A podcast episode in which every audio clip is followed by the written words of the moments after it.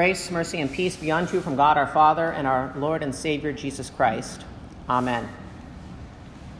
The compassion of God can't be overstated. It really can't. God's compassion is towards sinners because he has redeemed them with the cross, at the cost of his own blood.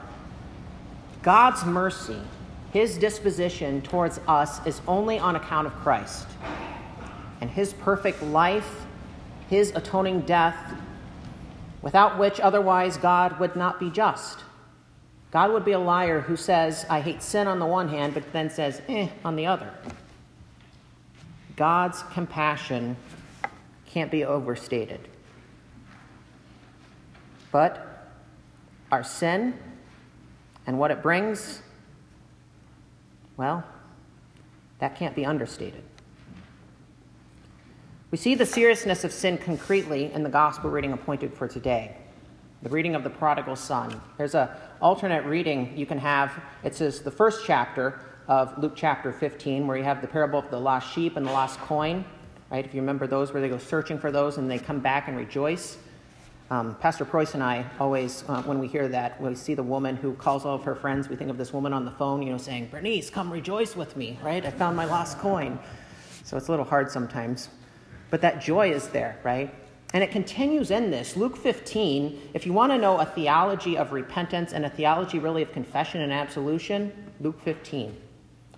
So, the gospel reading appointed for today, the second half of Luke chapter 15, Jesus teaches us something about God's compassion. Our Lord said, There was a man who had two sons, and the younger of them said to his father, Father, give me the share of property that is coming to me. And he, the father, divided his property between them. Not many days later, the younger son gathered all he had and took a journey into a far country and there he squandered his property in reckless living. And when he had spent everything, a severe famine arose in that country, and he began to be in need. So he went and hired himself out to one of the citizens of that country, who sent him into his fields to feed pigs. And he was longing to be fed with the pods that the pigs ate, and no one gave him anything. Quite the son, isn't he? Today is the sec- in the secular realm in our country is Father's Day. So imagine today, dads, if you see your kid later today, or you get a call on the phone, and he says, Hey, dad, happy Father's Day. Give me my inheritance now, because I kind of wish you were dead. Give me my money. Wouldn't that be an awesome card? Would you just see that? Be something. But really, that's what this son is doing, isn't he? He's, in a sense, asking his father, I want to treat you as if you're dead. Well, what does the fourth commandment teach us? Honor your father and your mother. It's a pretty clear cut example of disobeying the fourth commandment. And if you remember, the fourth commandment has a promise attached to it honor your father and your mother, that your days may be long in the land that your Lord your God is giving you. God's commandments are good. God's law is good. And yes, there are even temporal blessings that go along with them. Children who honor their father and the mother, they live a peaceful life with their father and mother. The son, had he honored his father, would not have ended up in the position he was in in the state he found himself. He wasn't living in, long in the land that the Lord his God gave him. Likewise, a man and a woman in marriage who are faithful to each other, they have better marriages. People who don't covet after another's possessions have contentment in what they have been given. Or on the first table of the law, commandments 1 through 3, if you remember, the commandments are divided into the first three commandments and, and then commandments 4 through 10. Got to do quick math there. Um, right between us and God and us and our neighbor. So, even in those first commandments, when you fear, love, and trust in God above all things, the first commandment that you have no other gods, you start looking at the world differently. And you don't fear things of this world, even death. Nothing to fear. But then again, we start looking at ourselves and those same commandments that we know are good and that God gives to us. And what stares back at us? Our sin looks at us with its ugly face. So even though God in our lives literally tells us, guys, this is good for you, and I'm showing you what will be good for you in your lives, and I'm showing you what will be good for your neighbor, we still sin against him. And then not only that to boot, we blame him for our sin either outright, God made me do it, God made me this way, God would have me be happy, whatever the case may be, or we just write him off. We say, it doesn't matter. I'm going to live my life my way, and it's my own faith. So, what does our sin do then? Our sin wishes God dead. And we want to take his place. We want that false sense of freedom that we're too blind to see is nothing but slavery to death and the devil. So, this son in the reading from Luke's gospel saw where his sin led him to and where it got him. Not many days later, the younger son gathered all he had and took a journey into a far country. And there he squandered his property in reckless living. And when he spent everything, a severe famine arose in the country, and he began to be in need. So he went and hired himself out to one of the citizens of that country, who sent him into his field to feed, to feed pigs. And he was longing to be fed with the pods that the pigs ate, and no one gave him anything. Sounds pleasant, doesn't it? Now I have to add, I guess, to congregations of Iowa farmers, feeding pigs in this sense is not a good thing. feeding pigs, what you do, is different. For a Jew, to get into this state, feeding pigs, wanting to eat what they eat, you've hit it pretty low. But the story doesn't end though. It doesn't just stop there and say some moral lesson and say, well, such is the case. Jesus goes on. But when he came to himself, he said, How many of my father's hired servants have more than enough bread, but I perish here with hunger? I will arise and go to my father, and I will say to him, Father, I have sinned against heaven and before you. I am no longer worthy to be called your son. Treat me as one of your hired servants. And he arose and came to his father. But while he was still a long way off, his father saw him and felt compassion and ran and embraced him and kissed him. And the son said to him, Father, I have sinned against heaven and before you. I am no longer worthy to be called your son.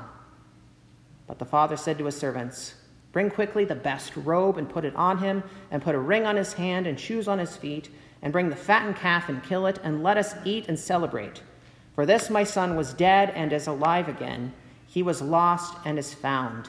And they began to celebrate. So that but in the reading today shows us something about this man. He repented.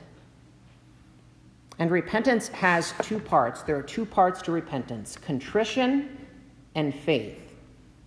Contrition is that word that means sorrow over sin, or really, perhaps a better way of translating that is a terror over sin that we have sinned against God. That hymn of the day sums up well. The author of that hymn kind of has somewhat of the Augsburg Confession in mind when he's singing that. Terror. I've gone astray, Lord. I've done this. And the second part of repentance is faith trusting in Christ to show us mercy solely on account of himself and his work for us, taking our sin upon himself, suffering what we rightly deserve and what we know we deserve for our sin, crying out, Lord, have mercy. That's what it means to repent. The law of God convicts us of our sin and shows us that we have not lived according to what God desires for our life and what He commands of us. And the gospel shows us the one who is our substitute, who says, I forgive you, I have mercy. And it produces a new life in Christ. So, this is what it means to be a Christian. This is our daily life in Christ. Our sinful desire and will is crucified by hearing what God desires for our lives and commands us in turning from what is sinful. It says, I'm not going to listen to my sinful flesh. I'm not going to listen to the fallen world who seeks to tear me away from Christ. I'm not going to listen to the devil and his accusations and his works and his ways, but instead, I will cling to God and his mercy. Found in Christ, I will live in his forgiveness. And this new life bears fruits of repentance. This new life lives differently. It looks at the world differently. It looks at our neighbor differently. And it's a life that goes from slavery to freedom, from blindness to sight, from death to life. It's what it means to live our baptism. It's what Morgan is going to continue to confess in a few minutes that this is what has been given to her and what she desires to continue to live in. And so St. Paul shows this in the epistle reading and what this looked like in his life on a grand scale, more in a broad sense, in the broad sense of repentance, when the Lord called him to faith. St. Paul said, I thank him who, gave me, who has given me strength, Christ Jesus our Lord, because he judged me faithful, appointing me to his service, though formerly I was a blasphemer, persecutor, and insolent opponent. But I received mercy because I had acted ignorantly in unbelief, and the grace of our Lord overflowed for me with the faith and love that are in Christ Jesus. The saying is trustworthy and deserving of full acceptance that Christ Jesus came into the world to save sinners, of whom I am the foremost. But I received mercy for this reason that in me, as the foremost, Jesus Christ might display his perfect patience as an example to those who were to believe in him for eternal life. So it's always an interesting passage, isn't it? St. Paul, who was Saul at the time, persecuted Christians. He held the cloaks of the people who stoned St. Stephen to get death, who's sometimes called the first Christian martyr. So here's this guy that the Lord changed because the Lord showed him mercy. The Lord forgave him his sin. The Lord gave him a new life. So, this guy then that had done all of these things, persecuting Christians, ended up writing 13 of the 27 books of the New Testament. It's quite a change. But notice what Paul doesn't do. He's not boasting in his past life. He's not airing out his dirty laundry as a way to say, guys, look how big a sinner I was. You want to say you're a sinner? I was pretty big. There is an element to that, but he's not for the sake of bragging. But what he's showing, he's showing that God is the one who forgives sins. He's the one alone who changes hearts. The Son's heart, in this reading from Luke 15, it was changed. He came to himself. The Father had compassion on his Son who treated him so poorly. The Father forgave him. That too is the Christian faith. The compassion of God can't be overstated. There is great joy in the heart of the Father and great joy in heaven before the angels of God when a sinner repents. Death has changed to life. That reading from Micah today sums it up well. Who is a God like you, pardoning iniquity and passovering transgression for the remnant of his inheritance? That is Micah saying, Who in the world does that? Who in the world does that who passes over transgression? He does not retain his anger forever because he delights in steadfast love. He will again have compassion on us. He will tread our iniquities underfoot. You will cast all our sins into the depths of the sea. You will show faithfulness to Jacob and steadfast love to Abraham, as you have sworn to our fathers from the days of old. Those words are beautiful, and they're about what God has done with your sin so, Luke 15, then I said, is about repentance. It's about the compassion of God. It's about confession and absolution, that we confess our sin and receive forgiveness. But there's one overarching theme in Luke chapter 15 joy. There's great joy as God compassion overflows in your life, and even as it overflows into others. Now, as we're sitting here today as St. Andrew and St. John Lutheran Church, there still is a convicting thing for us. Because not always are we the son who goes off and squanders his inheritance. That still is true for us, and we understand who we are in our sin. But there's a very real temptation and danger for those of us who haven't done this to be like the brother, the other brother, who said, Look, these many years I have served you. I never disobeyed your command, yet you never gave me a young goat that I might celebrate with my friends. But when this son of yours came, who has de- devoured your property with prostitutes, you killed the fattened calf for him. So our temptation is to be upset that we aren't given the party when all the time we've been the one following the rules. We aren't the one who called up our dad and said, Dad, I wish you were dead. We've been the good son. But we see that in this Christian faith, it's not about us by ourselves. Our faith in Christ is always directed outwards. When our Christian faith starts directing inwards, that's not the Christian faith. So we're directed in faith toward God and in love toward our neighbor. So when someone sins against us, our response is to forgive. Lest we forget what Jesus said, for if you forgive others their trespasses, your heavenly Father will also forgive you. But if you do not forgive others their trespasses, neither will your Father forgive your trespasses. So our concern as Christians is for our brother. Because guess what? He's our brother. So we are the body of Christ together. In Galatians 6, God says, Brothers, if anyone is caught in any transgression, you who are spiritual should restore him in a spirit of gentleness. Keep watch on yourself, lest you too be tempted. Bear one another's burdens, and so fulfill the law of Christ. For if anyone thinks he is something when he is nothing, he deceives himself. Now, think about this in a sense of when you hit your toe on something, right? I'm sure you've all hit your toe on something. If you haven't hit your toe on something, I don't know what you've been doing in your life. Do it all the time. When you have a house full of kids, I'm always hitting my toe. And what happens when you hit your toe? What happens to your whole body? You feel it. You feel the pain. You hit that toe on the side of a little kid's chair, and it just goes right up you. So, too, we want our whole body to be together. When our church is missing her members, this is a tragedy. Something is missing, someone is missing. When one of our brothers and sisters in Christ is persist- persisting in sin, we weep, we lament that he or she is living in slavery and death, that they've blinded their eyes to see what is truly good and right in this world, and that they're standing outside of life that is truly freeing, and a life that on the last day will see eternal joy. So when one suffers, we all suffer. When one weeps, we all weep. In our lives, then, we care for and love our brothers. We yearn. We seek our neighbor who stands far off.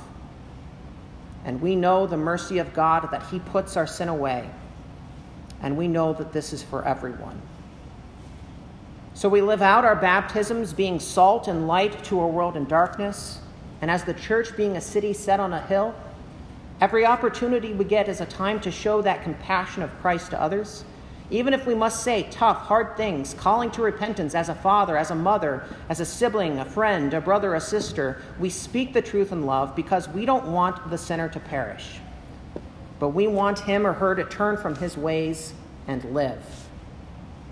And you know what? When we actually believe that God's word works, and when we actually believe that God forgives sin, it makes restoring our brother that much more of an important priority in our lives. And it makes it easier. Because we know the seriousness of sin. We know that death could be just right around the corner for each one of us. But we also see the great compassion of God in Christ. And we know that there is great joy in heaven over one sinner who repents that even the angels before the throne of God, the angels that the Bible tells us we can't even number, they throw a party in heaven when a sinner repents of his sin.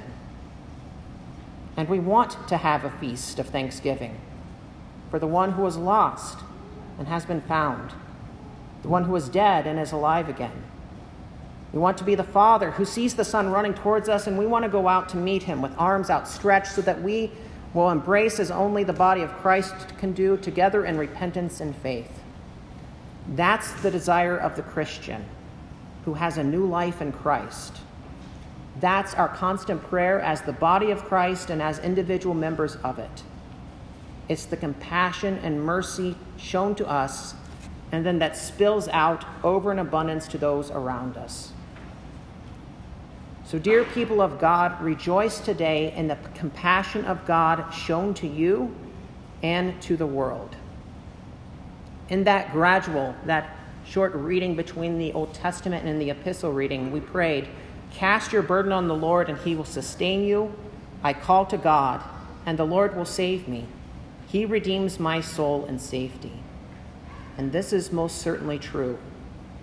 God has taken your burden on himself and he continues to do so. He saved you by the blood of Christ, and you're washed clean. And He's brought you here today as you confess your sin and you know the seriousness of your sin. And you know God's compassion is towards you because you're baptized into Christ, and because a few minutes ago Pastor Lingard said, I forgive you all of your sins in the name of the Father, Son, and Holy Spirit.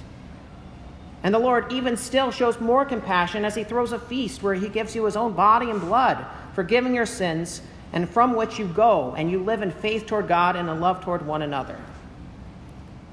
So the compassion of God can't be overstated, as you are His children and He's your Father.